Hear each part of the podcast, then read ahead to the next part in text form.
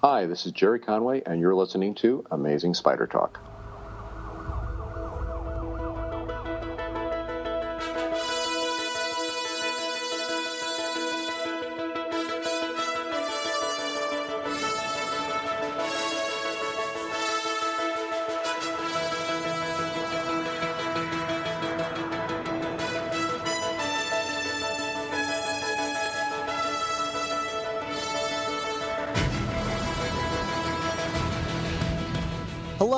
Welcome to the Amazing Spider Talk. My name is Dan Gvozden, and I'm the editor of SuperiorSpiderTalk.com.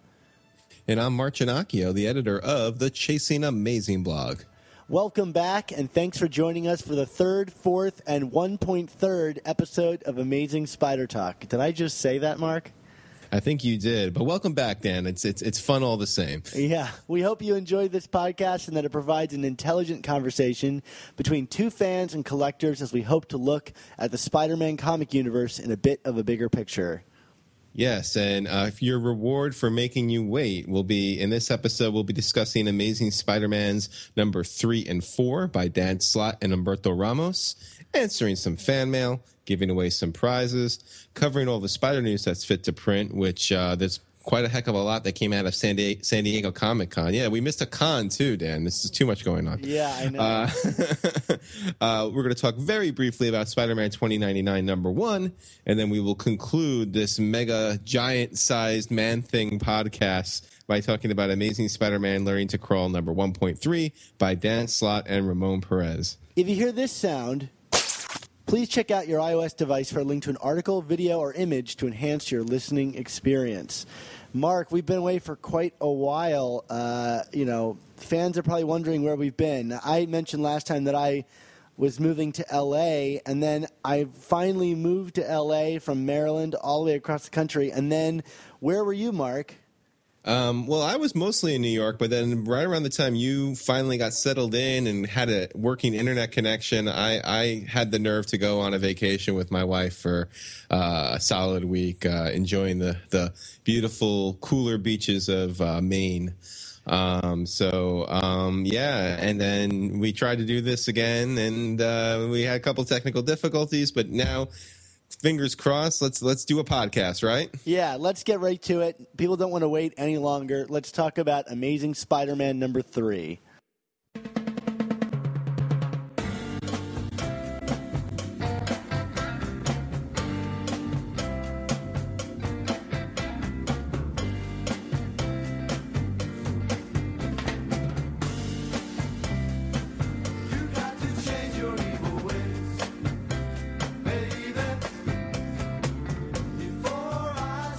Yes amazing spider-man number three which i think at this rate came out in what 1963 dan?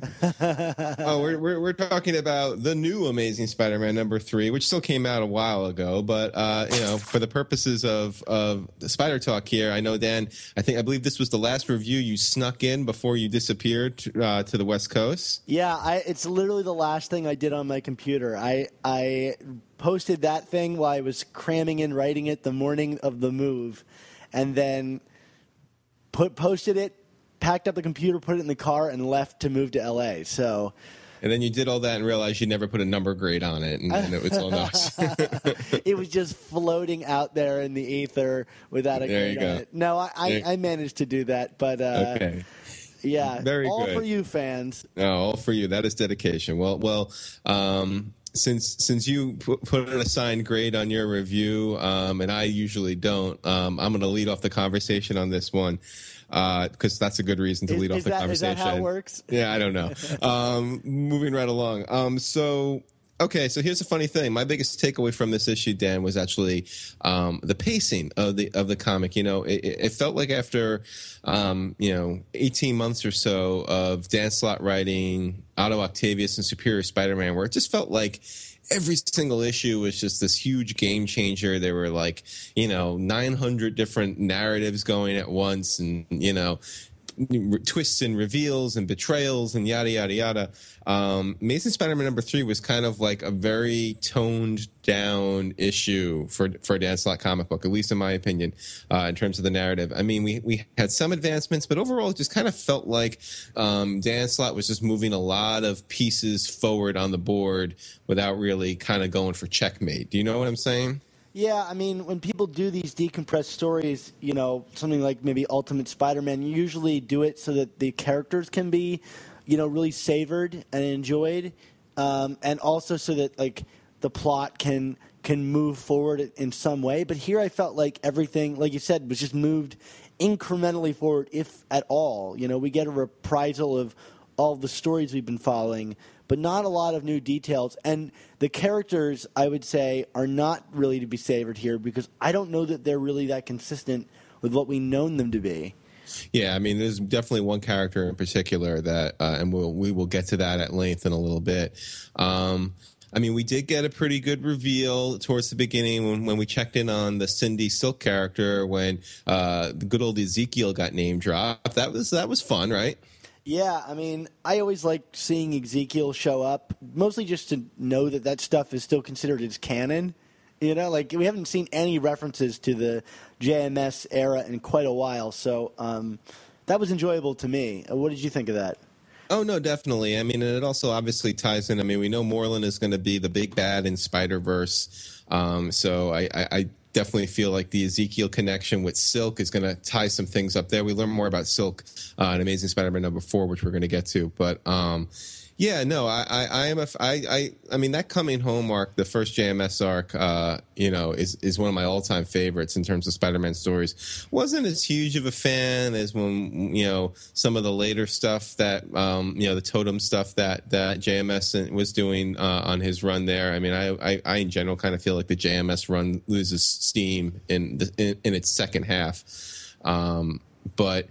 Um, no, this this this should be fun. It's a good way to kind of, like you say, work in some maybe forgotten continuity. Uh, as long as we're not working in like for, forgotten continuity, like sins past, uh, I, think we'll be okay.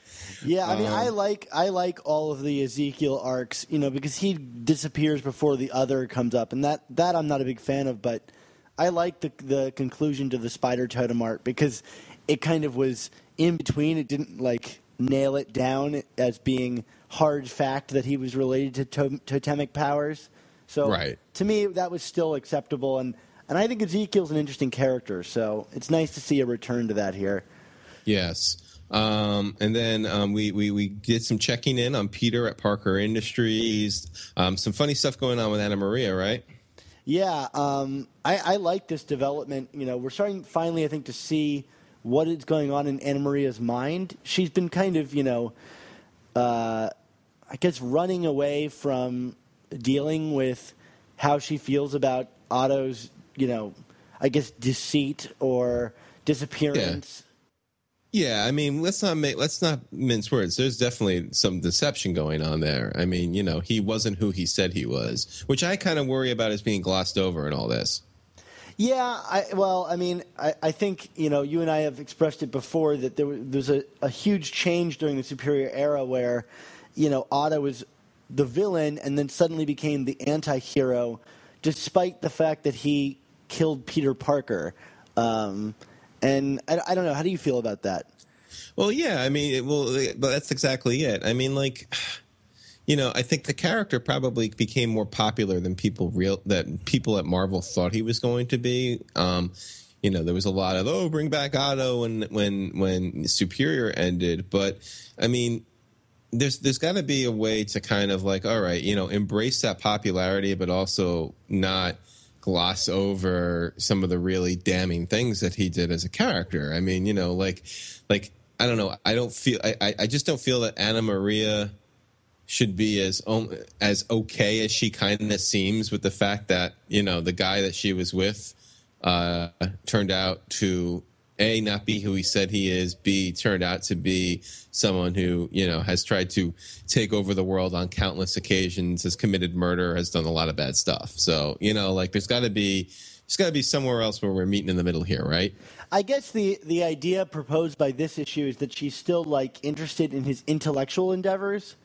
Um, like she, you know, she doesn't really mention, I think, much of her emotions towards him more than Right. his work needs to be saved. Um, so I think I'm a little more okay with it, and I think you know it's starting to open up ideas for the future of Anna Maria and where this character is going. Um, Right. And you know we can speculate about that all we want. Like, will she become a villain? Will she bring back the work of Doctor Ock? You know, Ock. I, I I don't know, but um, you know that scene seemed kind of ominous to me. Did you read Yeah, that from they- it? Yeah, definitely. It's kind of like you know how far down the rabbit hole is she going to go here in in trying to promote Otto's research. Um, so I mean, we'll see where that goes. Um, obviously, this is going to play out probably over the span of many issues. Um, Or not? got or not, or maybe it'll just never be addressed again, which is yeah, wouldn't be the first time. But I, I'm I'm banking on the I, you know, Slott Slott's better than most at not on leaving things untied. You know, and he knows Anna Maria is like a beloved character now. Yeah, and I think he loves her as a, as a writer, as a creator. I think he he's he's proud of that character. Yeah, Um, So we'll see where he goes with that. Um, in terms of older characters getting new spins, so J. Jonah Jameson is going. Looks like he's going to be on the Fact Channel. Which Dan Gvozden, you win your prize. You're no prize. I'm I'm, Uh, I'm doing pretty well here. I got a good batting average for this. I'm gonna say, you know, Papa Jonah pizza. Sadly, not going to be a thing. But Still holding out hope. Yeah, you never know. You never know. I mean, you know, good ingredient, fresh ingredients. You know, good prices. Papa Jonas. I I think there's there's some latitude with that. Maybe he'll Uh, become the new like uh, you know marketing person for that. Yeah, you know, I, I just let's just you know again like the Anna Maria thing. Let's let's see where this is going. Um, but on a more on a more serious note, I, I I do wonder if this whole fact channel thing like this is clearly gonna this is clearly mocking Fox News or, or even if you don't want to be totally political about it, it's it's mocking the whole cable chat tele news people screaming at each other for you know half hour installments um and My you know favorite. yeah exactly i mean I, I i have those shows on all the time which is to say i never have them on We should Uh, we should turn this podcast into that. I think so too, but but um, well, you know, we can maybe do that for comics, but you know, that's the thing, Dan. I mean, you know, we we we talk about trying to be two intelligent fans having a conversation about Spider-Man, and and I feel like you know, Jonah is. If things go as I think they're going to go, and granted they may not, um, it just kind of seems that Jonah is kind of going to be typecast as kind of a you know a silly character who's just going to rant and rave, and I don't know. I mean, like after fifty plus years of this character, is this is this the best we can do for him? Yeah, I don't know that I uh, think this is the best place we could go with the character. You know, the the idea uh, of him being kind of destitute. He had that like pizzas and you know because you go for pizza when you're really destitute. And, Yeah, well, uh, yeah. and and the alcohol bottle in, in previous issues, and I was like, okay, like I want to see a Jonah that's kind of like having to deal with the way that he acts, like all of his bloviating. Um, you know, i- i- but instead, I feel like we're just going to get just a new platform for him. He's not the mayor anymore, and now he's got this. And maybe it will drive him kind of crazy. And I think the artwork here on Jonah was actually really great. Like when he, whenever he mentions Spider Man, his eyes go in like opposite directions, which like I think is really just enjoy, enjoyable. Um, and it just does seem like a natural evolu- evolution of the character, or like at least in terms of media. Like if Jonah's going to stay the same, you know, a more modern version of where he would be, it, it seems like home for him at like a Fox News kind of thing. Yeah, Um, but like I said, I just I mean we we've seen this character before, just in a different generation, so it was a little more toned down. You know what I mean? And I, I it's like like you, I was kind of looking forward to.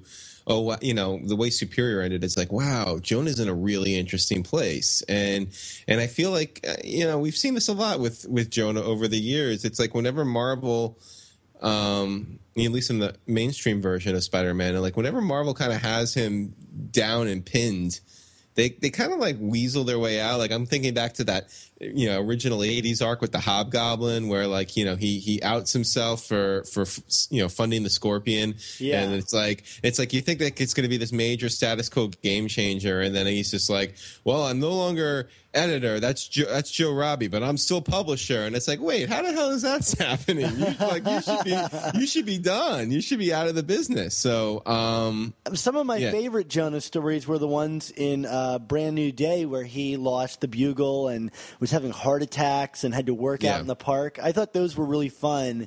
And um, I would like to see him earn this back. Uh, you know, my favorite depiction of Jonah is Ultimate Jonah, where uh, I knew you were going to say that. you know he's made these revelations and become a far more interesting character than he has ever been in Amazing Spider-Man, and maybe maybe that's the point. You know, he's just kind of a like a force. You know, uh, Yeah. Jonah being crazy is as regular as gravity. Yeah, I hear you. Um, in terms of other um, Silver Age characters that we t- touch upon, we, we kind of get the obligatory Electro appearance. And now this is to me, this is this what we get with Electro in this issue kind of epitomizes what we were talking about with like moving pieces forward. Because I mean, I, I can't even say that much advanced with this character here, right? I mean, we just kind of see him and it's you know it's more about the other villain who I never usually think of as a straight up villain, but we'll get to that. Uh, and what's going on with her and Spider Man, right? Yeah, I mean the the beat that we get for Electro is basically identical to what we got in the previous Yes. like story where he like lights his room on fire or kills someone and this is the same thing he just blames but i did like the visualization of um of superior spider-man from superior spider-man team up controlling him like a puppet and Mm-hmm. it was nice to see a callback to that that those stories like happened and and Yes. are, are significant you know and that's the kind of thing that makes me want to pick up team up books you know or Yeah. or b titles when they actually do influence the main arc and characters. Yeah, definitely. I mean, you know, especially when you know Slott isn't the one writing those team up books, but the fact that they do get kind of like you said called out in a Slott book kind of makes makes those who follow Spider Man across every title feel a little more, um, you know, a little more incentive to do that. Yeah, I mean, Um, it's something that never happened, you know, in the, the 80s or 70s. You know, these backup books would have these stories, and you never really would see them tie in. So, I don't know, man. I remember that two parter with Stegron, and they talk about his first appearance in Marvel Team Up. So, all right, um, all right, all right. Um, you, you couldn't, know. you couldn't rely on it as consistently, I don't think. No, this is this is very true. Yeah. Um, but let's let's let's not ignore the 800 pound feline in the room. And I guess talk a little bit about Felicia Hardy, Party Hardy, Black Cat's characterization in in this book. Um, you know, I, I, I'll get the party started here, Dan, because I mean, for me, you know, I, I feel like I was a little more open minded than most um, when you know Slott started to kind of un, unwind this plot line a little bit in ASM one and ASM two, but you know now that we kind of got Felicia in full force, um, I am really kind of befuddled about where where these character beats are coming from. I mean, this is not the same character that we've been reading about since the 70s. Uh, It's just, this is this is this is really bizarre. She's homicidal. She's impossible to reason with. I mean, there's no more fun to the character anymore. Um, what's going on here? Well, I mean, you said it, and it all lies on, on one beat in this story. Like, I buy that Felicia would want revenge, especially given the you know nice visualization we saw from Camuncoli, you know, showing her time in prison and things like that. Like, okay, I get it that she would be upset with Spider Man, but there's a point where she makes a decision to endanger someone else's life i like intentionally as part of her revenge scheme, and to me, that's crossing the line. I mean, even I mean, even that that splash page with her with the caviar and the champagne, and she's got like the people tied up in the backgrounds. Like I, I like that was that was never her. I mean, she was a cat bur- burglar. You know, she snuck in, would steal. You know, kind of Robin Hood, steal from the rich for herself. but like, but there's like this seems to be this like arbitrary violent streak to her, or you know, and she's she's terrorizing more than just Spider Man here, and and uh, you, you know, like and and and like I, I also just don't yes i get why she would want revenge on spider-man but like at the same token like i mean you know she's she's ready to kill him and it's like that that just seems out of nowhere too you know what i mean like like like why why eh, eh, you know like get him back throw you know oh i'll you know i'll I'll screw with your life, expose your identity, whatever. I mean, like this, I'm sure there are countless things that she can do to get her vengeance, but like, you know, Felicia never killed. and she she repeats over and over again that she like lost the respect that she had because of what Spider-Man did, you know, to her. Right. Like, but what respect did she ever have in the in the villain or burgling or whatever hero community? In, in no Yeah. community is she well liked. You know, what does she lose by going to jail? Which countless villains have happened to them. Like, Yeah. what what is it that she's trying to gain back, and and and with who? Right. Well, that's it. And then, you know, I, I, I feel that Slott kind of betrays um, some things a little bit when, you know, well, first he has Spidey tell her, "Hey, man, it, that wasn't me." When you know that, and and and first she's just kind of like, "I don't care," which just seems uh, like that just seems like because especially since like Slott has gone out of his way to kind of just like brush that under the rug with everybody else in terms of like Spider-Man being like with the Avengers. Hey, man, you can't arrest me. It wasn't me. It was Doc Ock. Like, oh, okay, that makes sense Yeah, uh, or, or Spider-Man 2099 like yeah yeah that's that's that's about right you know? Yeah, Like- right. like- That's literally what he says. yeah and and you know but with but with Felicia it's like you know she's the only one that's going to make a stand about it. Like no no you you must be responsible for things that weren't your actions. That's this again I don't mind that if that was a consistent character beat that we got post superior but we haven't. So why why why are we mixing and matching on this that this doesn't make sense especially when it doesn't feel true to who felicia is Well, it's Um, under, it's undermined moments later when Yes. he like pretends to be Doctor Octopus, and then Felicia responds like it's a big deal and just hightails it out of there. You know, because she knows the issue's about to end. And, yeah and it's yeah, yeah and it's and it's a very meta moment because it's like you know peter is i'm like oh wow i can't believe anybody couldn't recognize it was me and again it was like it's like one of these things where i feel like tongue in cheek or not, Slott's kind of like you know selling out his own his own premise. It's like you know, like yeah, you and I have talked about this when we were talking Superior, and I and I defended it because I was kind of under the oh, suspension of disbelief, just roll with it kind of a thing. You know, why why would the Avengers go to such lengths to find out why Spider Man is acting like a kook? You know what I mean? Like like I just I I, I went with it. And then to just be like, oh, who who believed that? Haha! it just I don't know. Like it, it kind of feels like a slap in the face to the fans who were not kind of joining the choir of, of the of the negative Nancy's on the internet who you know are like, oh, this this whole thing is a house of cards and it's going to go nowhere because you know it, it's it's it's it's you know unrealistic characterization, blah blah blah blah blah. You know, does that make sense to you? Yeah, sometimes I wonder if Slott is just feels like he needs to respond to every single voice with like some kind of meta wink towards them, but then doesn't know what he's addressing. Yeah. Um, I don't know. That's just the way that I read it. And about you just yeah i mean it would be a lot of, i think these comics would be a lot better if you know if that is the case and i think you're right dan so i'm going on the assumption that that's the case but uh, these i think these comics would be a lot better if like you know we just focused on the story didn't give a crap what the critics or the internet was saying you know like let's just let's just do it you know let's ha- let's tell this story tell it the way you want to you're you know you're writing the, one of the greatest superheroes in the world you know twice a month what's what's not to love you know Yeah. like life is good uh, I think I think a lot, uh, and this makes me like think back to this too. We everybody focuses on the whole one more day history and how it relates to Peter and Mary Jane, but Right. I, I think also here like w- you know the history between Felicia and Peter is also in question because you know he did unmask to her.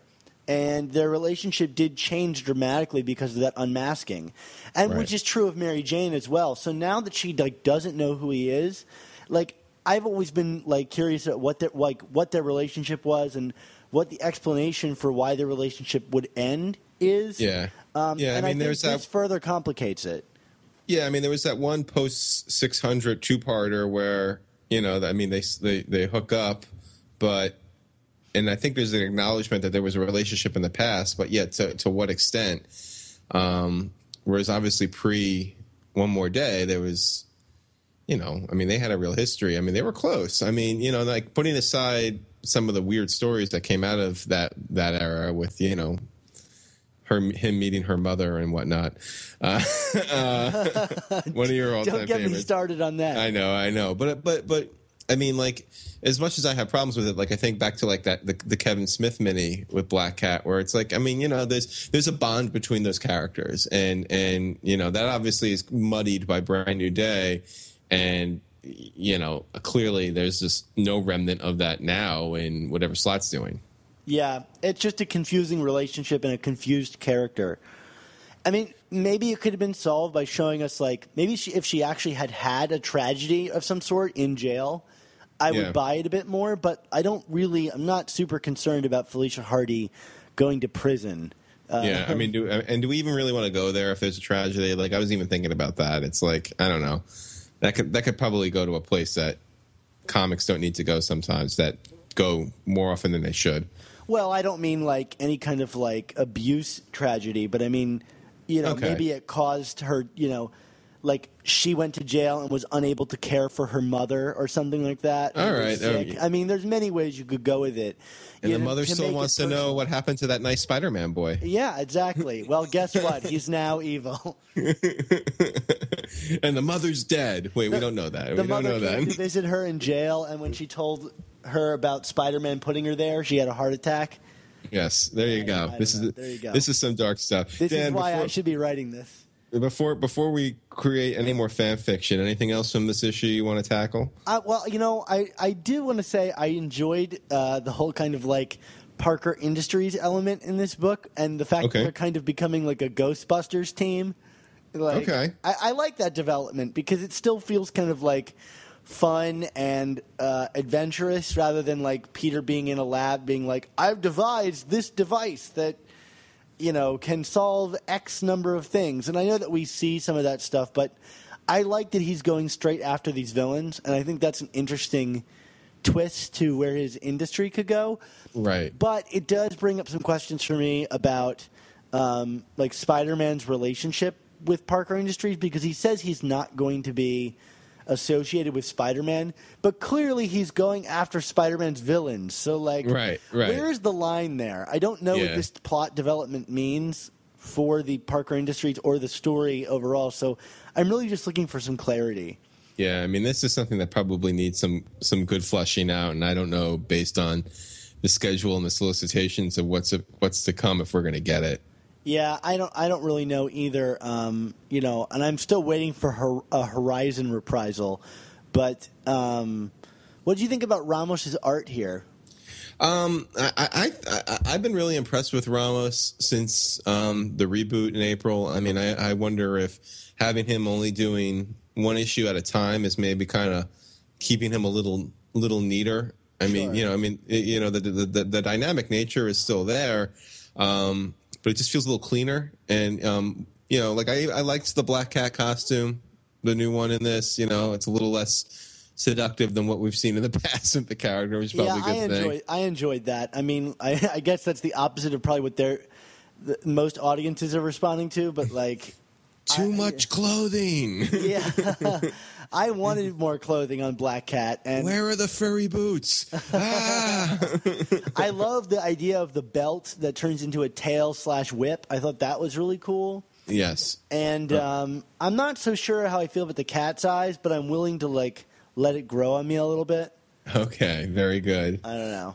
Um, and and of course the aforementioned Jonah panel, which I thought was fantastic. So yeah, no, Ramos was definitely definitely uh, bringing his game uh, Yeah, there in was this some issue. some weird face, facial work here, but I wonder if it was just the result of inking rather Yeah. than Ramos, where there's like little details that are missing, like pupils seem to be disappearing a lot in these comics. I don't know if you've noticed that, Mark. Mm, I gotta go back and look. No, I didn't. I have not been noticing. It's such a small little thing, but you know, it, you know, without a pupil, how can you see, Mark? you need app pupils, man. Uh, well, okay. Wah, wah. Uh, oh, Carly. are you blaming it on her again? Yeah, I'm blaming everything on her. All right, uh, all right Dan. So, what was your grade on this? I'm giving this one a C. Uh, I'm going to go Nash below you and give it a C minus. Probably, I mean, definitely my least favorite of the run so far. Um, And uh, yeah, so that's where I'm at. Awesome. Well, let's start talking about Amazing Spider-Man number four.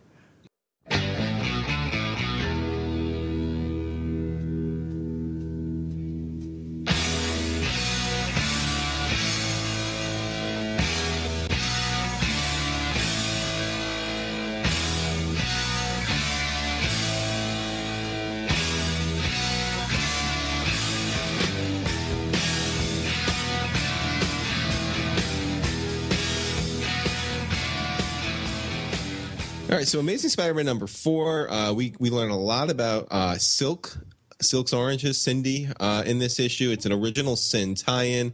Um, original sin, of course, being the big mini series being uh, being pumped out by Marvel right now. Which, um, if you haven't read it, actually, Dan, I think this is one of the better Marvel events we've gotten in recent years. Although, but these tie-in issues that have been popping up across other uh, series have been a little rough because the transition into them has been kind of like eh. And I could tell from your review on Spider Talk that you you were not a huge fan of this. So so why don't you you you could give us a little example why you were not a fan of Amazing Spider-Man number four? Well, I mean, I don't think it's like the worst issue ever, but um, that's a good way to start. That, that's, Worst issue ever. that's that's a pull quote for like you know the movie poster. there you go. There we go. But um, yeah, you know, um, we for the past three issues we've been teased with this whole you know Silk character or Cindy or whoever it is, and a lot of those teases have included some pretty key you know elements to like who this character is. You know, we, the first issue showed us that she was uh, there was another person that was bitten by a spider, which like on its own is a huge development.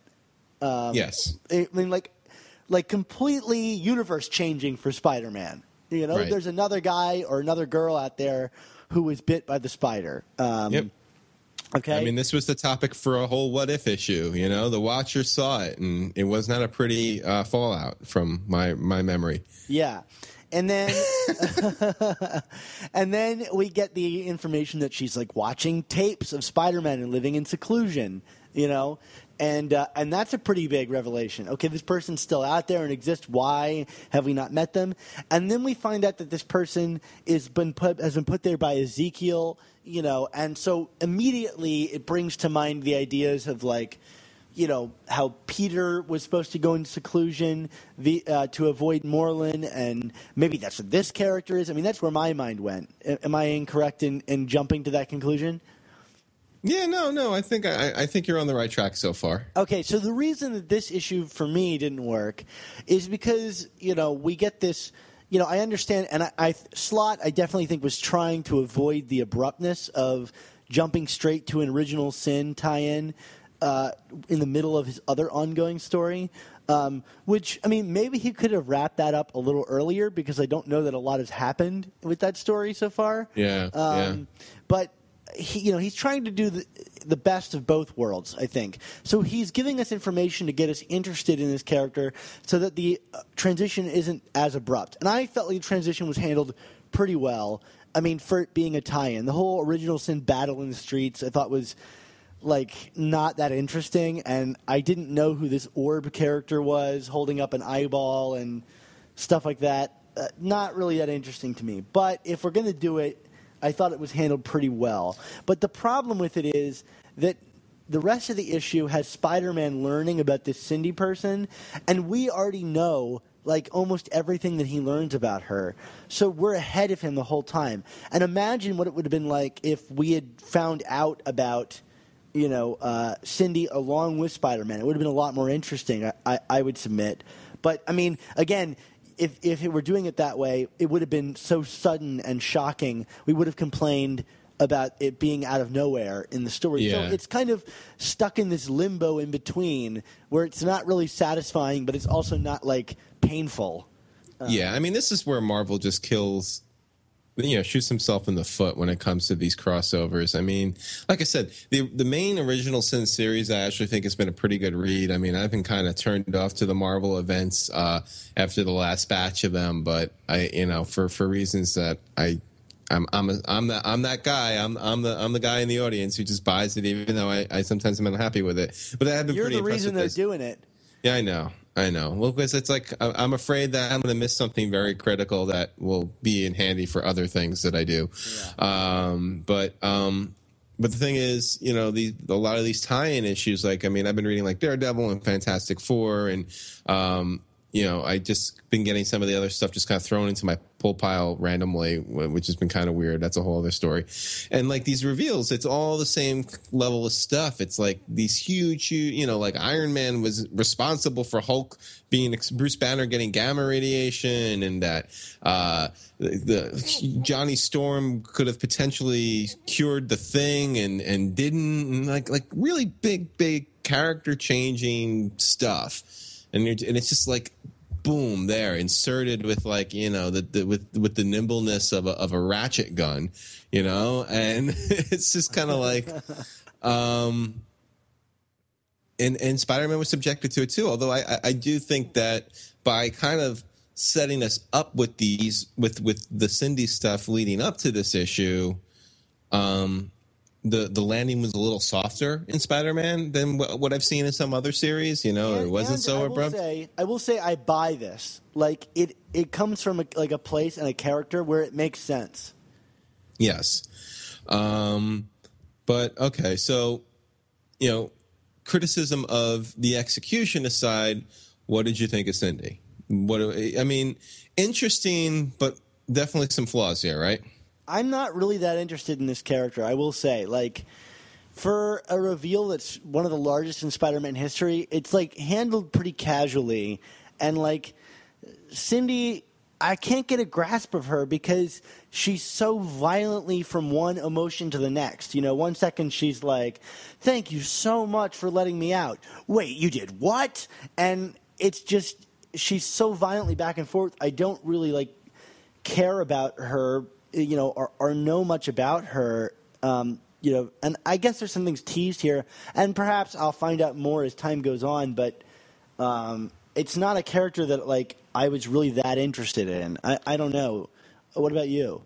Yeah, no, I mean, there's definitely a juvenile nature and some inconsistencies in her characterization, but the same token, I, I, I do like the fact, and I mean, you know, it's it's a shame that we have to have these conversations, but you know, in, in 2014, but like you know, there, there's there's such a lack, especially in Spider-Man comics, of of powerful women characters, and and this one clearly, you know, their their power set's a little slightly different, but you know, this one. For the most part, is going to be Peter's equal. It looks like in terms of powers, and Or, a, and or Asian characters?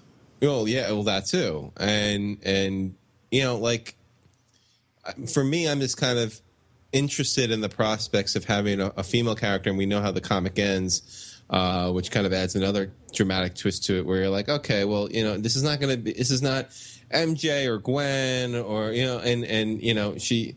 Well, although it could, you know, she does have some of those characterization inconsistencies that Black Cat had in your during your favorite run in the '80s, uh, where things just got weird. So, I, you know what I mean? Like, but I, kind, I kind of want to see where this is going because I want to see Spider-Man with a female actually who can hold her own and not be a liability all the time, or at least not a physical liability.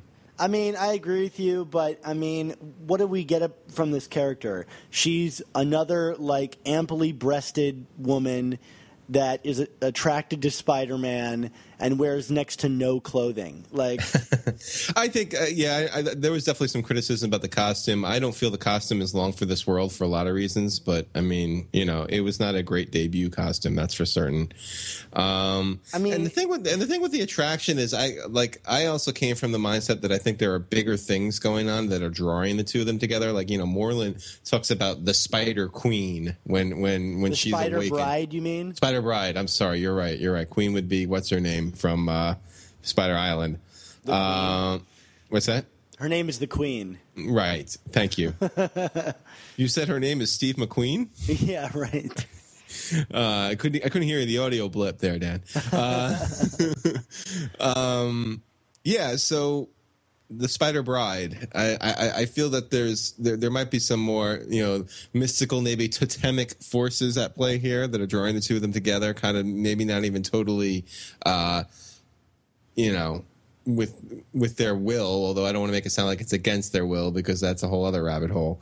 Uh, Yeah, but- I mean, I, I, I, think that's interesting too. But one thing I worry about whenever a story starts going that direction is that direction is that like we have these uncontrollable influences which are guiding our characters' actions. Like, are these characters going to have will of their own? you know, and that's once you lose will from your willpower from your main character, you know, your story can lose a lot of its, you know, momentum or like drive or even like why you would care following it if they're just going to, you know, fulfill some preordained position. We'll see where it goes, but that's a worry that I always have whenever they introduce things like that. Gotcha. So in other words, you were a big fan of Hawkeye being like mind controlled by Loki in like the first five minutes of the Avengers. Oh yeah, it was a great choice for that character.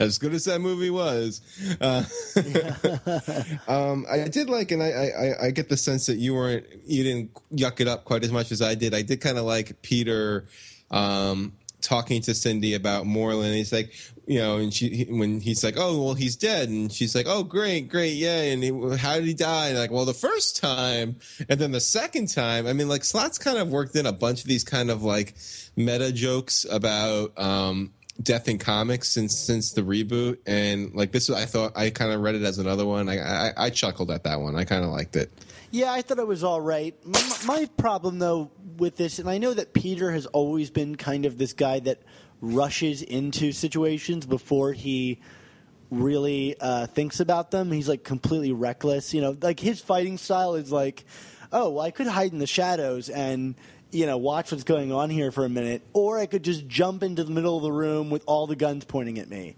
Like, Yeah. and he always goes for the latter. You know, and here we have him going into you know, um, that like, you know, locked up facility of Ezekiel's. And all of the messages are about to tell him everything he needs to know. And he's like, I'm done listening to you. And like, Cindy is like, don't open the door. And he's like, what? I didn't hear you. You know, and it makes him seem kind of like an idiot. Uh, you know, and, I I understand that's kind of the way he's been portrayed for a very long time, but especially post Superior, I would think that Spider-Man would be a little more hesitant about like just getting into something before he really knowing what's going on. I don't know. How do you feel about that? yeah it's kind of like i won't put this helmet on my head ever again but i will gently rest my brain against this other contraption because nothing could possibly go wrong ever again to me um no I, I i i see exactly what you're saying i mean He's like supposed to be like the greatest mind in the Marvel universe, and I get that there's a difference between like being smart and being rational, you know. But I kind of want to read about a character that makes smart decisions, or at least makes as smart of decisions as I would make. Like when I'm reading this comic, I'm like, well, clearly you shouldn't do that, you know. And here he is doing that, and I'm like, oh, come on, you know. Uh, yeah You wouldn't be in this situation if you just thought about it, and it, I just find it a little frustrating. I, I, I don't know. Maybe I shouldn't Um, expect that out of my characters, but so does does this uh, issue whet your appetite for Spider Verse? You have any Spider Verse anxieties, Dan? Um, I mean, I always will have anxieties about these big events. You know, um, I love Spider Island and really didn't like Ends of the Earth, so Slott is, you know, 50 50 in my book.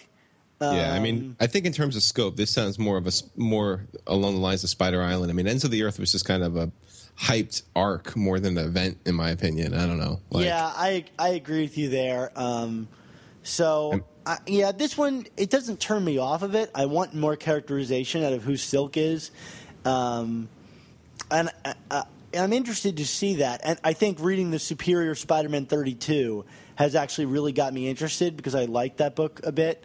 So. Um, yeah, we'll see. We'll see. Um, I'm really playing it. I'm not building myself up towards anything because I built myself up for the end of Superior, and I was really disappointed. So, Uh, we cried real tears that day.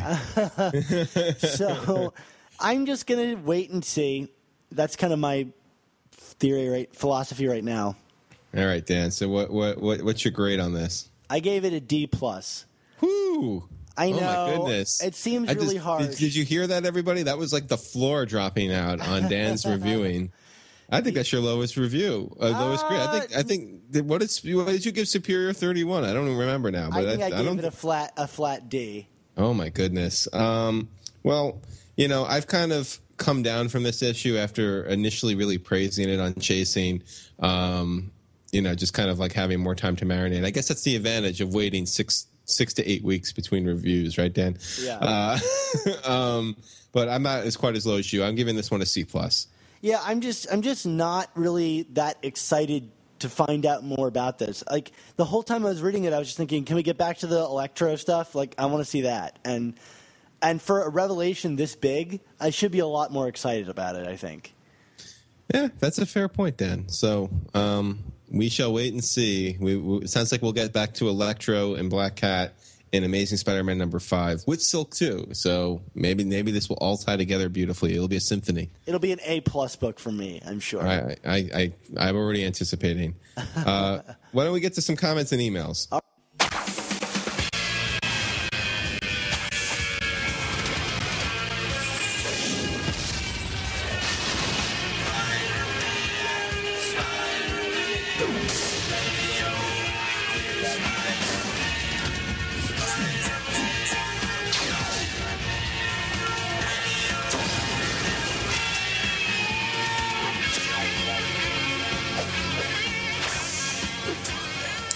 Of course, you can leave uh, comments for us on iTunes and Stitcher, uh, or email us at amazingspidertalk at gmail.com. If you uh, email us there, um, ask us a good question. We'll, we'll, we'll do our best to get to it. And of course, those those comments that you leave us on the uh, iTunes and Stitcher services are important because that helps our ranking and our visibility. So please, please, please, if you like the show, leave a comment, leave some stars for us, and, and let us know how we're doing.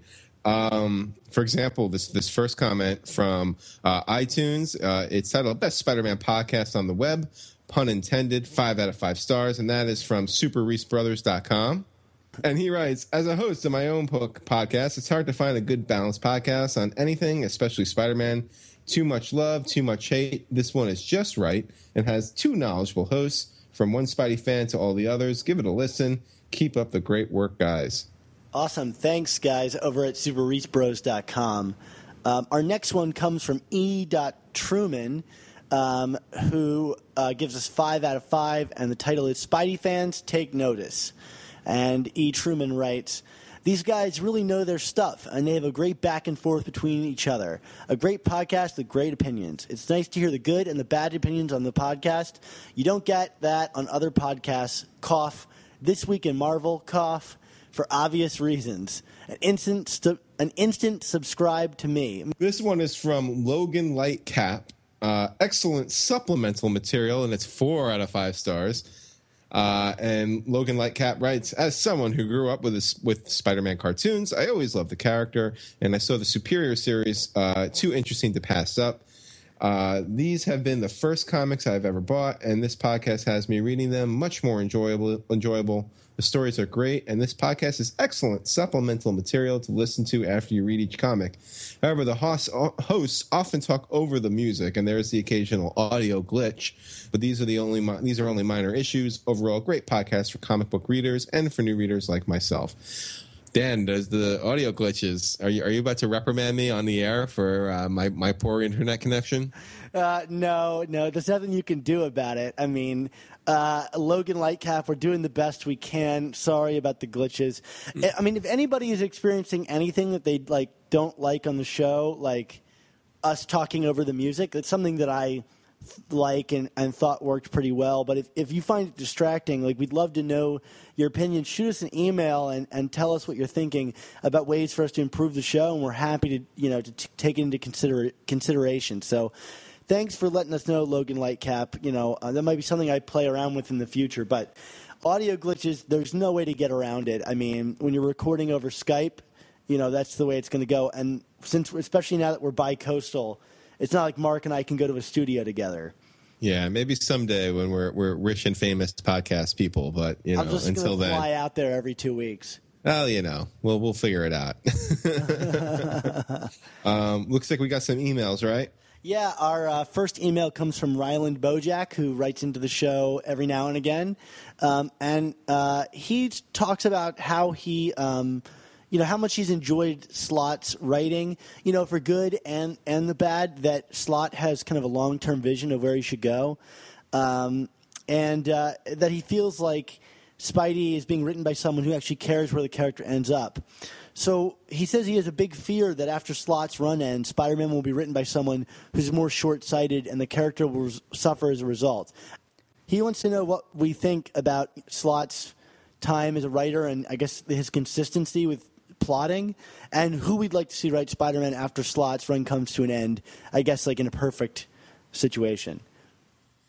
Uh, yeah, I mean, well, first of all, I think that I mean this is a concern or an issue that's probably way out in the future. I kind of get the sense that Slott is in the midst of one of these Claremontian runs on Spider-Man. I don't get, the, you know, if if he survived the you know the Marvel Now reshuffling of the deck, um, I don't, you know, staying on Spider-Man. I don't get the sense that he's going anywhere anytime soon.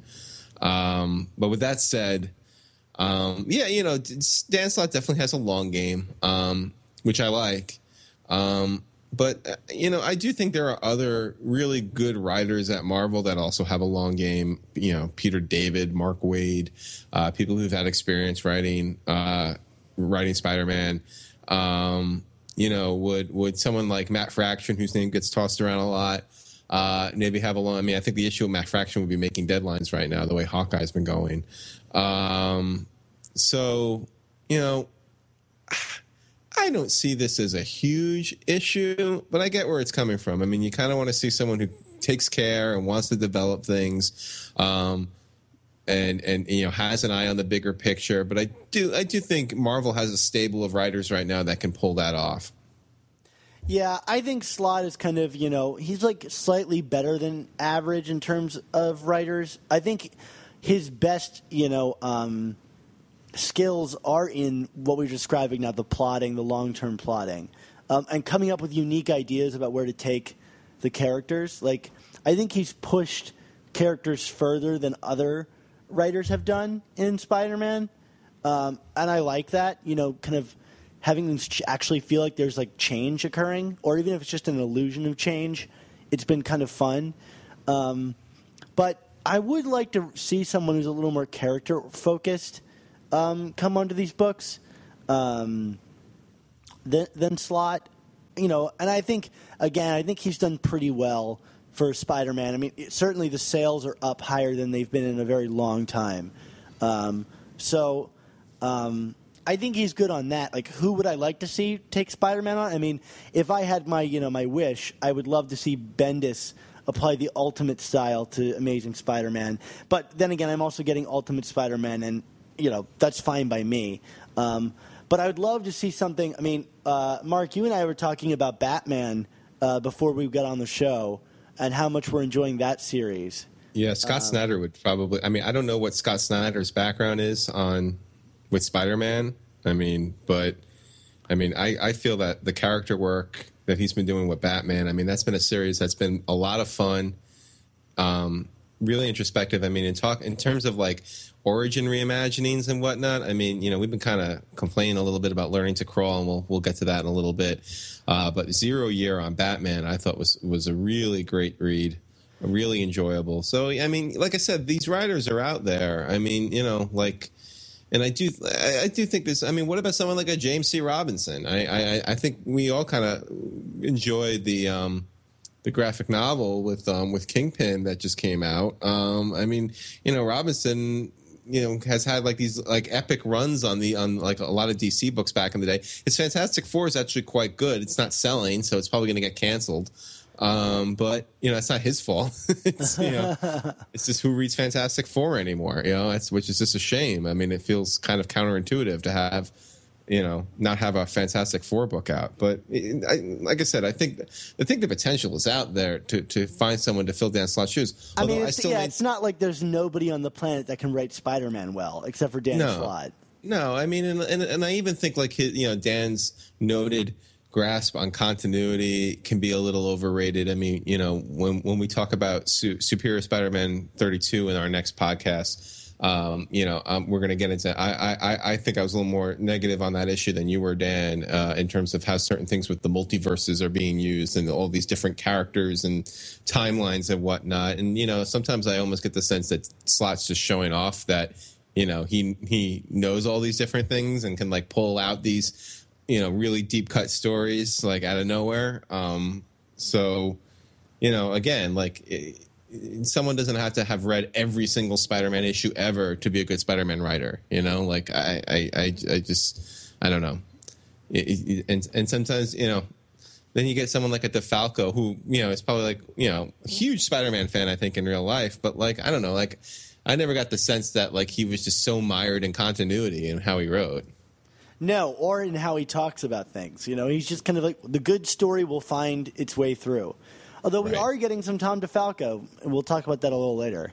All right, so for our next question, this is from another one of our our, our, our super fans, Tom Uncle Pete Aiello, uh, and, and Tom writes to us, um, "What event would you have liked to have seen other than when uh, Spider-Man was bitten by the spider?" So, in other words, what what what scene from the comics, you know, a cla- classic scene, so classic scene, whatever, uh, would we ha- if it happened in real life, would we have like w- wanted to be there for? Um, Dan, do you have an answer for that? Yeah, I do, and it's going to go back to kind of a controversial Spider-Man storyline um, Okay. that doesn't actually fit into continuity necessarily. Um, Okay. but the ending of Spider-Man Reign, where uh, Uh, where old Spider-Man is like mounting the top of this skyscraper, and I love the visual. Like, I mean, when I'm thinking about things I want to see, I, I'm thinking of like visual moments, you know, and seeing like an old Spider like man in like th- this classic Spider-Man costume fighting his way to the top of like the Empire State Building, and then like fighting off like like dozens of Venom symbiotes. To me, like while lightning is striking the roof. I mean, that's so like epic. I can't think of a moment really that as, reaches that amount of like just pure gravitas in terms of like the stakes that are involved and you know h- how many like things are going on and and and the the jokes all while in the face of death. I think I would have liked to seen that. Uh, are we going to see Spider-Man Reign in uh, Spider-Verse? I would It- love to see that, but I have not seen any images of it yet. I mean, he's every it's every Spider-Man ever, and he's definitely from a different multiverse. So I'm, I'm going to uh, keep my eyes out for that. I would love to see Old Man Spider Man show up. Old Man Spider-Man. Well, I, I know this the one of the females from Sp- Spider Women from Old Man Logan showed up. Yeah, I believe- did see that. Yeah. Um, Spider B word that we shouldn't say on the air. Yeah. Thank you, Mark Millar. oh, Mark Millar. Um, all right, for me, my event. Um, now, uh, those who've been paying attention to Chasing Amazing this summer uh, might be noting that I've been uh, going through the the original Alien costume saga, uh, kind of doing my issue by issue. I call it my summer concert series. Last summer, I did the Hobgoblin saga. And for me, I'm kind of harkening back to the, those issues. The moment I would love to see is that in Amazing Spider-Man 252, that that it was, it's not the first splash page. I think the opening splash page is actually a newspaper saying "Where are the heroes?" But like Spider-Man with Curt Connors kind of swooping in from from the Beyonders world from Secret Wars uh, in that new black costume for the first time and just like everybody's mind just being like first of all like where the hell is spider-man coming from? Why does he have this one-armed man under his arm? And why is he in a black costume? Like like and it's just like in the middle of central park. Like guess how awesome would that be? I mean dan i know you you you don't live in new york anymore but you know think back to those days just hanging hanging on the big lawn and then watching spider-man jump through in his new costume. That would have been remarkable. Uh, I mean, if I'm really being honest here, just seeing Spider Man swing around the streets of New York, like, I don't know, Mark, have you ever like walked down the streets and just like thought to yourself, like, what would it be like if a dude just swang by?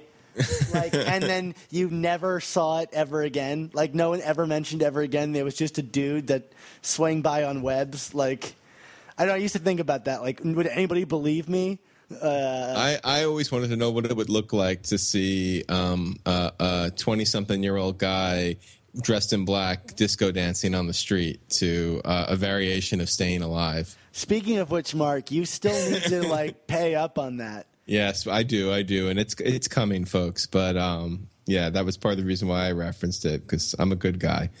Um, so I hope we answered your question, Tom. And obviously, you know, everyone else, if you got questions for us, um, it, it is uh, amazing spider talk at gmail.com. Uh, we'd love to hear from you. I know we, we, we, we, we got our super fans that we hear from uh, quite frequently, but if anyone else out there's got questions, by all means, send them in to us. We love doing these. Yeah, absolutely.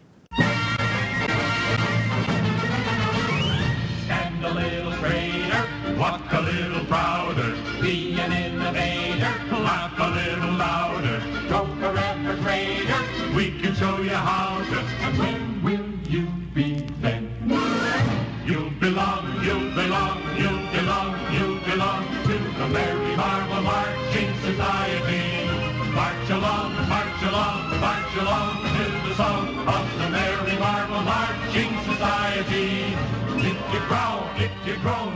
Now is the time of the show where we thank all the wonderful people who have decided to donate some of their hard earned money to the show and have opted to join the Friendly Neighborhood Spider Talk Members Club. This week, we welcome into the fold Christoph Staffel and Peter Spearbrecker. Each episode, we assign each member a number and then randomly decide who gets what free digital comic from us. There were a lot of winners this week, and we gave away a lot of comics. And as this list is growing longer, we're not going to read everybody's names out. So these are the books that we gave away this week to our fans Superior Foes 12, Learning to Crawl 1.2, Miles Morales number 3, Amazing Spider Man number 3, All New Ultimates number 4, the 100th anniversary of Spider Man, and All New Ultimates number 5. Well, congratulations to all the winners out there. And uh, what you should do is check your email, and we will uh, email you your code. Uh, so please also redeem your code. Uh, keep these comics in circulation. Uh, and also remember, if you like to become a member of the Friendly Neighborhood Spider Talk Members Club and help support our show, please go to our sites and click on the giant button that reads Friendly Neighborhood Spider Talk Members Club. Why did we name it that? I don't know, Mark, but let's go and talk about all the spider news that we have to talk about.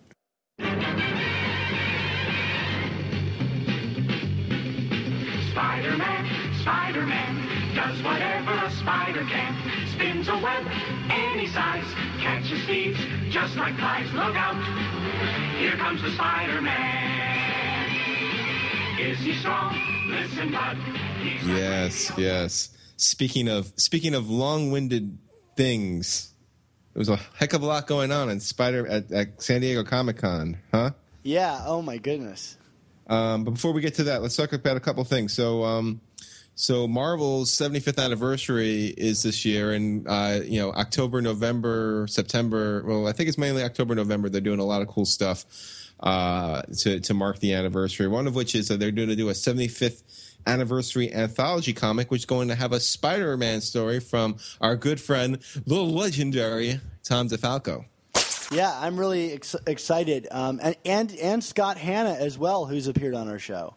Yes, yes. So, so two friends of the podcast, uh, DeFalco writing Spider Man again. Uh, DeFalco did some of the 50th anniversary stuff too, didn't he? Some of those one shots. Um, I think so. I'm not. Int- yes, he did. He did do one of the one shots. Him and uh, and you know some of our other favorite creators. Yes, Roger yes. So, Stern did. yeah. Oh, Roger Stern, good old Roger. Um, so, so I'm excited about that, and and you know, I don't. Um, we just saw uh, recently that that Marvel is going to do a 75th anniversary omnibus, and there's a bunch of Spider-Man comics that are going to be in that one too, including uh, Amazing Spider-Man 700, but also Amazing Fantasy 15 and uh, 31 to 33. If this be my destiny, Amazing Spider-Man 50, uh, the kid who only collects uh, the kid who only collects Spider-Man. So um, that omnibus is going to be something else probably too. Um, big, big, big, big chunk for your coffee table. There you go. Um, what else we got going on, Dan? well, you know, we're going to talk about Spider-Man 2099 in a minute, but um, you know, one of the big things to talk about, newsworthy about it, is that the first issue sold over 100,000 copies.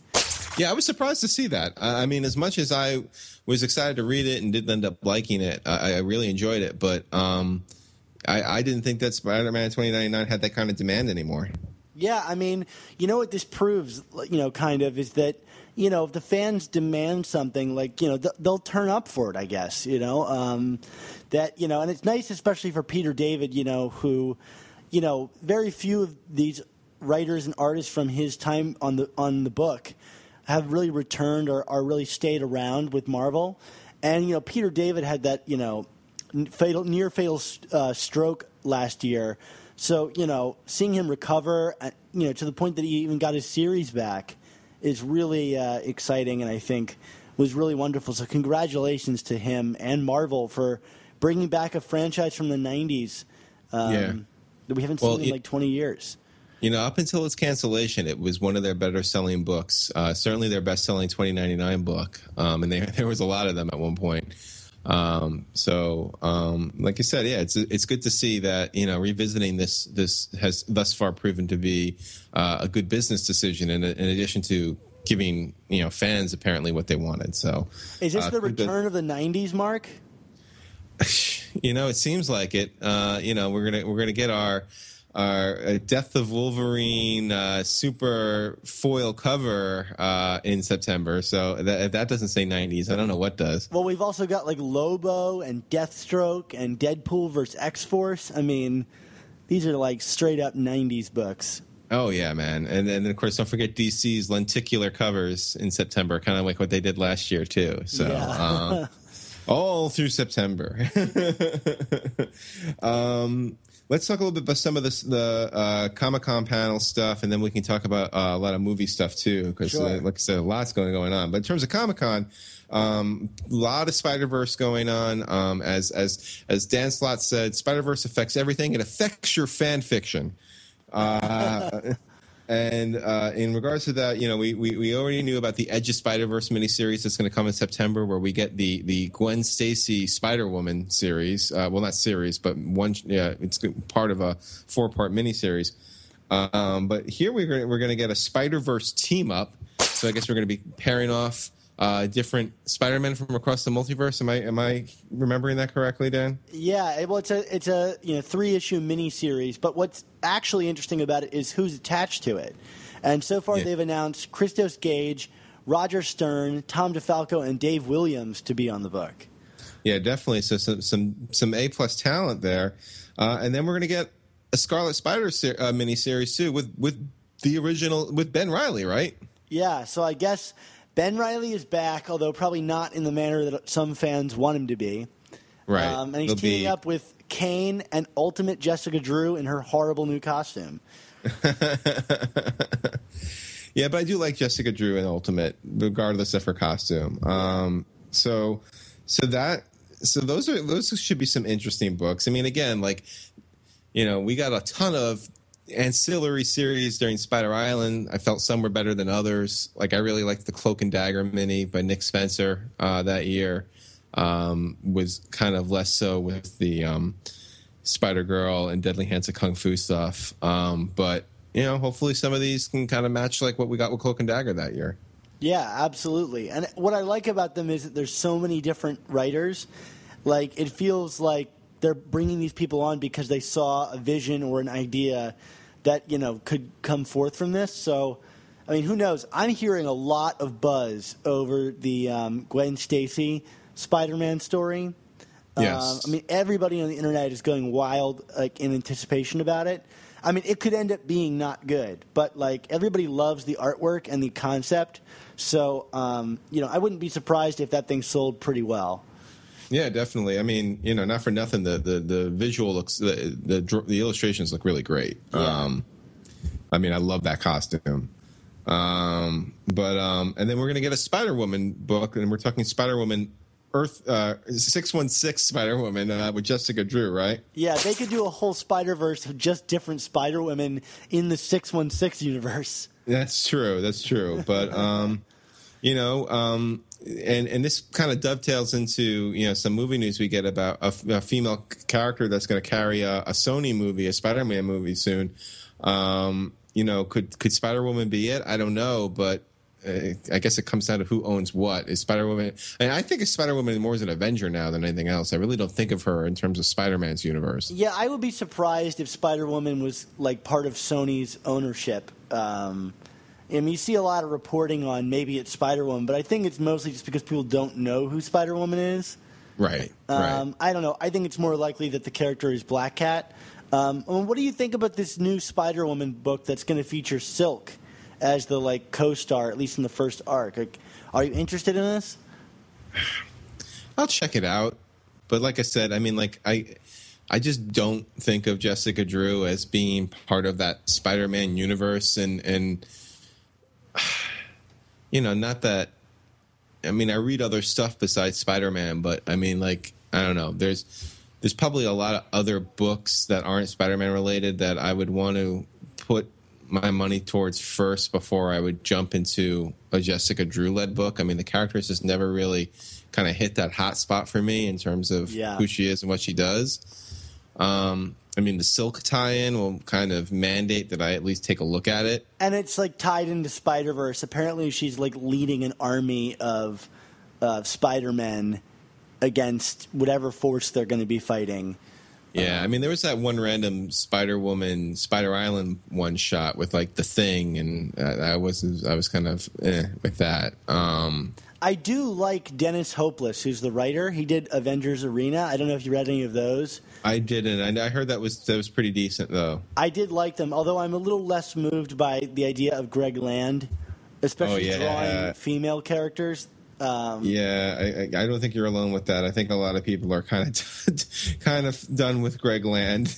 um, I just don't want to. Like, I complain about people looking like porn stars in my books, and now I'm really going to complain about it. Yeah, yeah. But but hey, you know, on the flip side, uh, another another female carrying a book. We've been getting a lot of that from Marvel between Black Widow and Elektra and Miss Marvel and Captain Marvel. Um, so you know, hopefully this kind of follows suit. I mean, it's it, again, it's good to see women characters, you know, being the featured character and not being sidekicks. Yeah, So- absolutely. Um, and and that leads into the movie too. You know, this idea that Sony. I mean, my guess is that they saw the box office success of the film Lucy over the past couple weekends, which Right. is making a ton of money, and they said, you know.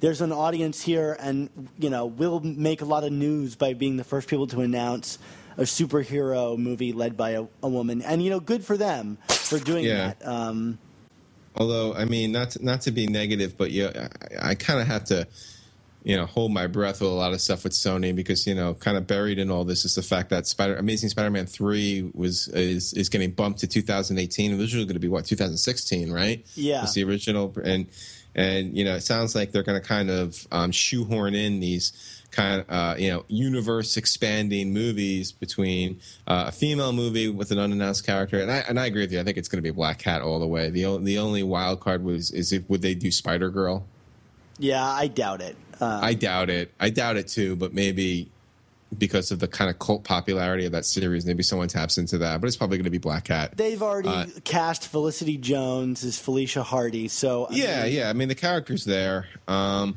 although, again, if we're going to get this character before Spider-Man three, it kind of like, you know, you're you're kind of putting the cart before the horse, so to speak. It's like you know, we we, don't really get to see that transition unless I guess Sinister Six. But again, like that that Sinister Six movie, just I I have no idea what they're going to do with that with that movie. I mean, it seems Uh, clear to me that Sony just doesn't know what they're doing with the Spider-Man franchise. So, I'm guessing they're going to take this extra time to try to figure out like how they can fix it. I mean, Amazing Spider-Man Two did not light up the box office compared to its predecessors. Yeah. Um, I mean, I even heard that they would deb they're debating for instead of doing Spider-Man three, just rebooting the whole thing again. I have heard that too, but I don't think they would actually do it. Um, I think that would be suicide if they did that. Like you can't Yeah. do that. You know what I mean? Like like it's just like then just give up and give give the the license back to Marvel or, I mean, or work I, out I'm hoping they just get better talent on it. I mean, the woman who's writing the new female-led Spider-Man film is this woman named Le- uh, Lisa Joy Nolan, who did like Pushing Davies, Daisies, and she has that new show coming out called Westworld. Um, Okay. and she's the wife of Jonathan Nolan, the guy who writes all of Christopher Nolan's movies. Okay. So, you know, maybe they're trying to get some really top class talent to try to turn around the series with just better writing. Um, Yeah, you I mean, the, the the thing is, you know, as Winter Soldier proved, you you know, you can get television people and make a good movie out of with them. You know what I mean? Like, I mean, that was, I mean, that was the thing with Winter Soldier. The directors were sitcom people, so you know, if if if this if uh, you know Nolan is you know from Pushing Daisies, my wife loved Pushing Daisies when that was on. So I don't know, whatever that's worth. She's got okay taste in TV, I think. There you go. Straight from Mark's wife. Yeah, she's got okay taste. um, so we'll see. Um, and then, of course, and I'm sure you probably could just imagine the look on my face Venom Carnage. Yay. The, yeah, the new the new Venom movie, which has been uh, you know in production. And I can tell you, I live two blocks away from Sony Pictures. Oh, lucky you. I know. So the town is just bedecked in Spider-Man things, and Uh-huh. they are not backing down from this thing because Spider-Man is everywhere. Um, All right. And uh, yeah, so the Venom movie has a working title of Venom Carnage. So Mark, cue the fireworks. We're gonna Yeah, paint the town red, Mark. Yeah, I, I, I almost lost my mind going back to uh, what I was complaining about. Well, not I was talking about the, the 75th anniversary omnibus before.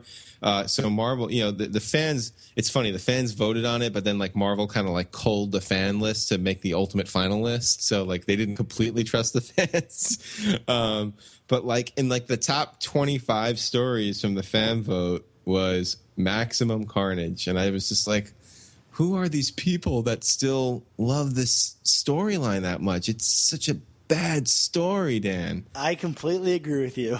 Like, like who? Ah, you know, like if if if these if that story is so great, why isn't like every Carnage miniseries selling two hundred thousand copies?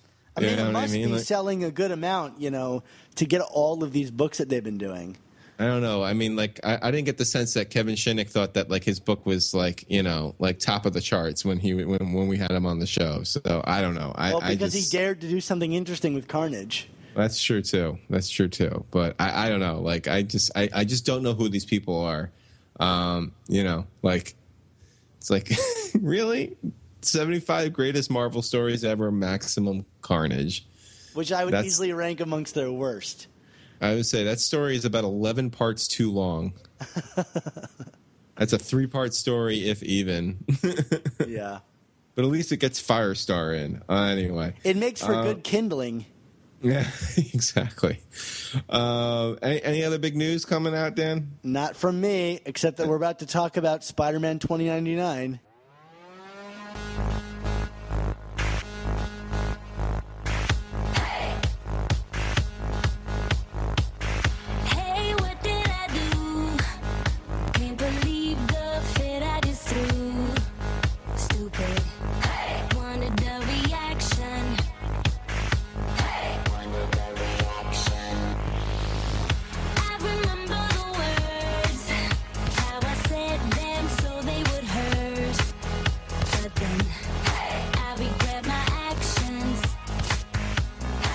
We're gonna we're gonna do a little micro review. We're gonna try something new here, just because you know the podcast is probably already going on long enough for some of you out there. Um, I just I thought because you know Spider-Man twenty nine nine number one, it's a, it's a new uh, spin off title. This book is to tie into Spider Verse.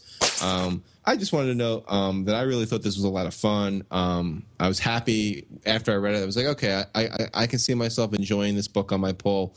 Um, I, th- I thought it was certainly as good as the Remender Venom series when it started, and and the um, and uh, Chris Yost uh, Scarlet Spider series when it first started.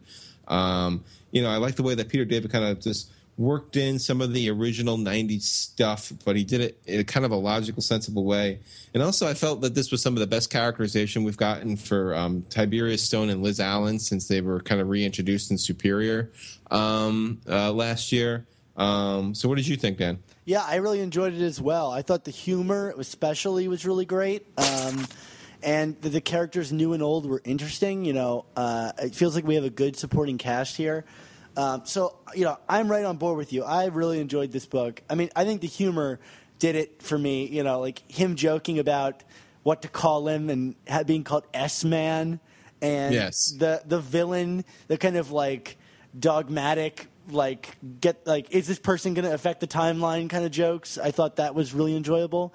Yeah, I, I enjoyed uh, him trying to transform into his costume and ending up in a tuxedo. Yeah, that was good too.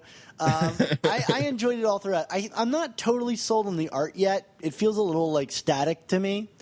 Um, but we've got Rick Leonardi coming on in a couple issues, and I'm Yeah. super excited about him returning. So, like, I am pumped for the, the future of the series. Yeah, I mean, I did like some of Will Sliney's pages. There was one, uh, there was kind of a full page splash of him just kind of like, it almost like he's floating in the air, like backside down, which I thought was pretty cool. Yeah, I mean, Um, I don't think it's it's bad art. I, it, you know, Right, it's just right. not my favorite. Um, It just didn't, it didn't set your world on fire. yeah, It didn't, yeah, you know, yeah. Um, but yeah, for for micro review purposes, I actually gave this issue an A minus. What about you, Dan? Yeah, I'm giving it a B. It's a solid start. You know, no real crazy dramatics, but I enjoyed the hell out of it. All righty. Well, Dan, we are we are marching towards the end of our podcast, and we are now talking about Amazing Spider-Man number one point three in the Learning to Crawl miniseries.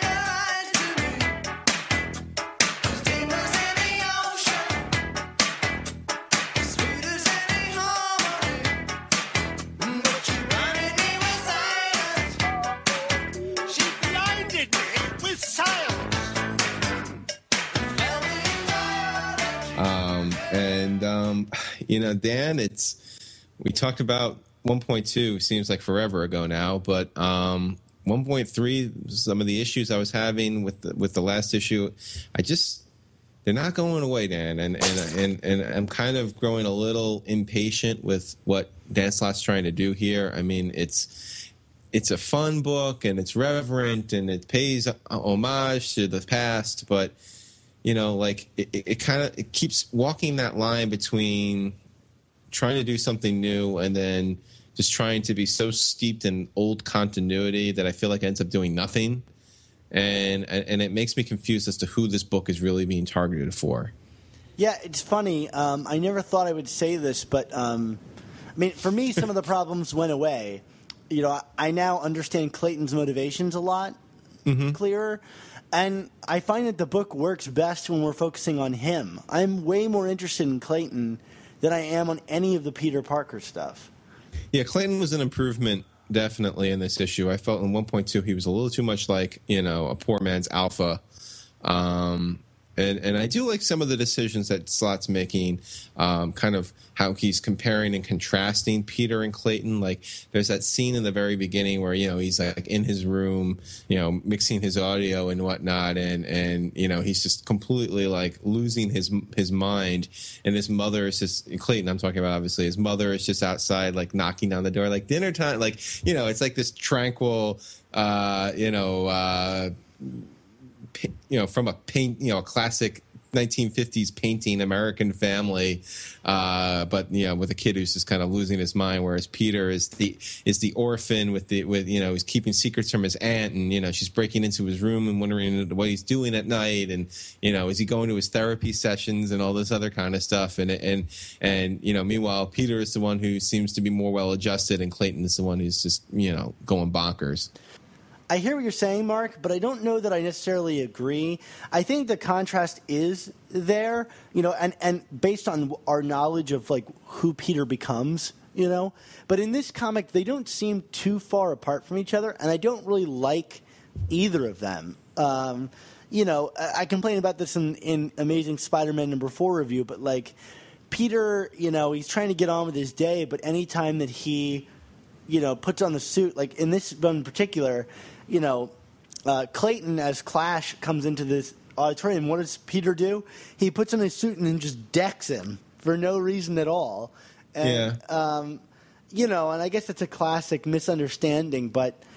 You know, I don't know that I really have someone I'm rooting for um, throughout. The I mean, series. Slott's. I feel like Slott did kind of warn readers before this series started that you know, hey, remember in the beginning, Peter was not the most likable guy, and I don't think that's an exaggeration. I mean, the, you know, there's some very odd character moments involving Peter during the Lee Ditko run. Uh, I don't know, quite quite as brash as this, but. I don't. I don't think it's too far off the reservation for me. Yeah, I don't think it's Um, off the reservation, but I think it works against the comparison that Slott is trying to set up between the two of the uh, of the boys. Do Yeah. you see what I'm saying? Um, no, I hear you. I hear you. Um, but um, again, Dan, for me, like I the the I agree with you that I felt the Clayton stuff was much better, but this comic still loses me. This series still loses me when it just starts trying to like recolor, not even recolor, but just kind of like dance around the events from the first few issues. Like, oh, here's the Vulture scene from you know, here's a reference to the Vulture scene, Amazing Spider-Man number two, and you know, here's here's a reference to this scene, and here's a reference to that scene, and you know. I know what they're talking about, but like I, am thinking that every time I read this book, I'm thinking, who are these fans who are pick, you know, who have not read the first, you know, 700 plus issues of Amazing Spider-Man and everything else, like we, like we generally have. I mean, you know, with a few exceptions of issues that we've missed in our lives. Uh, you know, who who are these people that, you know, what are they thinking for this stuff? This is like, I mean, like, I don't know. It's got to be sucking the joy out of it, right? Yeah, I, I, I think so. I mean, or it makes them more more intrigued. I mean, I'm trying to think back to like young me would go, "Oh, I want to know what that was," um, and I think it's handled a little bit stronger in this issue than in prior issues. Here, it feels like it makes sense to the narrative for him to kind of go and do that. Whereas in the past, it was like, "I just got to the science museum. Oh, I need to go now," you know, and here it's like, oh, he's looking for a way to make money, and this seems like a good way to do that. Um, and I bought it a bit more. I like the visualization of the vulture in this. I thought it was nice artwork. Um, right. So I bought into it a little more than the past, but I do agree with you that it's still awkward. Yeah. Um, so I mean, this this this comic answers the question. I don't know. I, I don't think I re- ever really was asking this, and uh, I don't know if you have Dan about what. So why didn't Peter ever submit the web shooters for the science fair? Yeah, I mean, So- I, I guess I've thought of that, you know, but I always just figured it was to like avoid the direct connection between him and Spider-Man. Yeah, I mean that's that's the bottom line. I mean, and, and we'll, we can talk about this in regards to like the Aunt May stuff towards the end of this comic too, like her reaction to Spider Man. Like, I feel like a lot of the stuff that that is being thrown into this story that's that's not necessarily Clayton related. It's like it doesn't really add anything. It's just it's just it's just embellishing. You know, like we like I I, I think people who you know are well versed in their Spider Man, you know, kind of get why Aunt May doesn't like Spider Man. Like you know, she, he's he's you know she, she's recently widowed, and there's a strange man in a strange costume showing up, and you know he's being badmouthed by the press, and you know he was you know apparently there the night that the guy who killed her husband died uh, was, was was captured. I mean, you know, like there's a lot of weird vibes going on with this character. So why does like having her witness a fight between him and someone else, and almost you know her her almost getting caught in the in the melee? Like how does what does that ultimately do for the history of the character to explain why she is the way she is? You know. Yeah, it seems kind of obvious, but um, there were things I did like about this. Did you Okay, like anything in this, Mark? I'd, well, you mean in the Aunt May scene or overall? No, overall. I mean, like you. I told you I like some. I liked some of the Clash stuff. I um. I mean, the Ramon Perez's art continues to be fantastic. I thought the visualization of his powers in the opening scene was really phenomenal. Yeah. No, I I I don't dislike this series. It's it's just it's not it's not for me, Dan. That's what You it boils down just don't know where it belongs. Yeah, it's just like I, I'm I'm sitting there and I'm reading this and I'm I'm you know it's uh, kind of what I was saying about Amazing Spider-Man number three. It's like, and I don't normally do this in a Dan Slott comment. I'm just like, get to the point already. What are we? What are we? What are we aiming for? Like, this is not like I'm not get you know I'm not picking up my weekly list and then like grabbing my comic and be like, I have to read Learning to Crawl because I'm just dying to know what happens next because it's just not that kind of series. Sure, sure, and I, I agree with you. I mean, uh, uh, yeah, it's it's one that I read each time it comes out, but I'm not excited about it. But I do think that there's some nice little things in it. I love all the kids are dressed up like superheroes at the fair, and it's like a nice representation of what it was like for all these ap- heroes to start appearing all at once. You know, uh, and I thought that was fun. And, Yeah, um, definitely. and all the little dialogue things with Peter and Aunt May and her trying to set him up with girls is fun too. Um, I don't know. You're right. You're right. You know, the more I think about it, it's like not even worth recounting the things I liked because it's just kind of no. it's just kind of like fine. Like it's nice, I guess, and the art's good. But yeah, what is it adding? I don't know. You bring up Yeah, a good it- point, Mark. Uh, when every once in a while, I have one. Yeah. Uh, Yeah, no, like I said, I'm not trying to sound like overly negative. I, it's not a bad series. It's just, eh, you know, like it's it's right. It's kind of just there for me right now, and and and even even with some of the crazy stuff going on in Amazing Spider-Man, that's a little disagreeable uh, to us. I, I'm I, I feel more invested in that book because it's it's more unpredictable and and there there are stakes. Whereas I just don't know what the stakes are with this book. Sure, sure. I, I mean, you know, it just kind of kind of just feels like I don't want to say a vanity project because that sounds mean, but um, you know, just kind of like, you know, I think when when when they were transitioning into the new era of Spider-Man post Superior, it's like, oh, what's a what's a project Dan Slott always wanted to do? Okay, well, let's do like an origin retelling, you know, like and and you know. So he's doing it, and now that's you know you can cross that off the list, you know. Like, well, it's funny that we like mentioned Scott Snyder early earlier because I think it's actually a fair comparison. The work of Dan Slott and the work of Scott Snyder both are like upending the characters and trying all these new things with them, and e- even revisiting their origins. But I, I do think that his are just far more effective. Um, Yeah, yeah. I mean, yeah, no, I, I, I agree hundred percent. I'm glad. I'm glad that we could talk about this book in a way that you know that we now that we both have read most of it. so Well, you know, it's funny um, because Dan Slott compared it to Batman Year One, like the concept of learning to crawl, and I don't think that it's lived up to that in any way. no, no. I mean, there there there are a bunch of origin retellings that I, I think are far far superior. That say more about the character. I think that's what it boils down to. Is what do you what what is you know the, the the the 15 second pitch that Mark Waid did for you know for Thrill Thrillbent Comics at San Diego, which our our, our good friend Longbox Graveyard is is going to write a combat a comic people, which is I think pretty amazing. Um, but you know, it, Mark Waid's thing was you got to be able to describe it in 15 seconds. I don't know what what the 15 second pitch I'm learning to crawl is if we're being completely candid and truthful about it. I mean, yeah, you could say, "Oh, it's year 1," but for Spider-Man, I you know, what is you know, it's not that. You know what I mean? Like what is it actually? And I don't know if someone can answer that in Do 15 think, seconds. do you think it would have benefited from being like an alternate universe or like a complete like fresh redrawing of it, like a like a, a modernization or something? Like maybe it's so beholden to the old issues that it just can't really be that interesting. I think that that that has something to do with it. I mean, I think you know when you, when you're talking Spider-Man history, obviously, I, you know, Chapter One with Byrne kind of like scarred every anybody from really attempting to go in a different direction with it.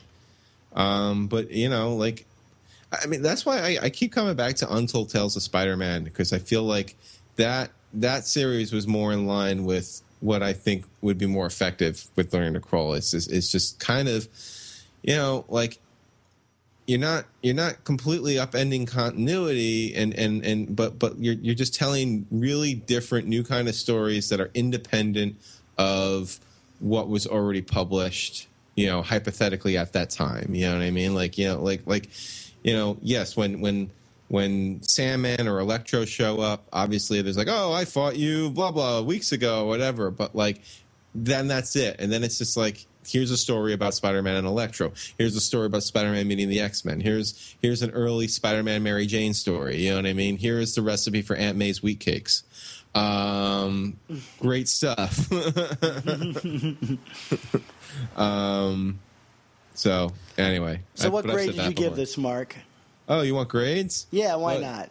Uh, I, I I'm giving C plus, which means for all three books on this on this uh, podcast, I did not break the letter B, which kind of makes me feel sad. But uh, que sera. And I'm going to give it a B minus, although you might convince me to give it a C plus mark. No, keep it at B minus. It, it it keeps the the stain and negativity off this podcast. We- weird that this was my favorite of the three books.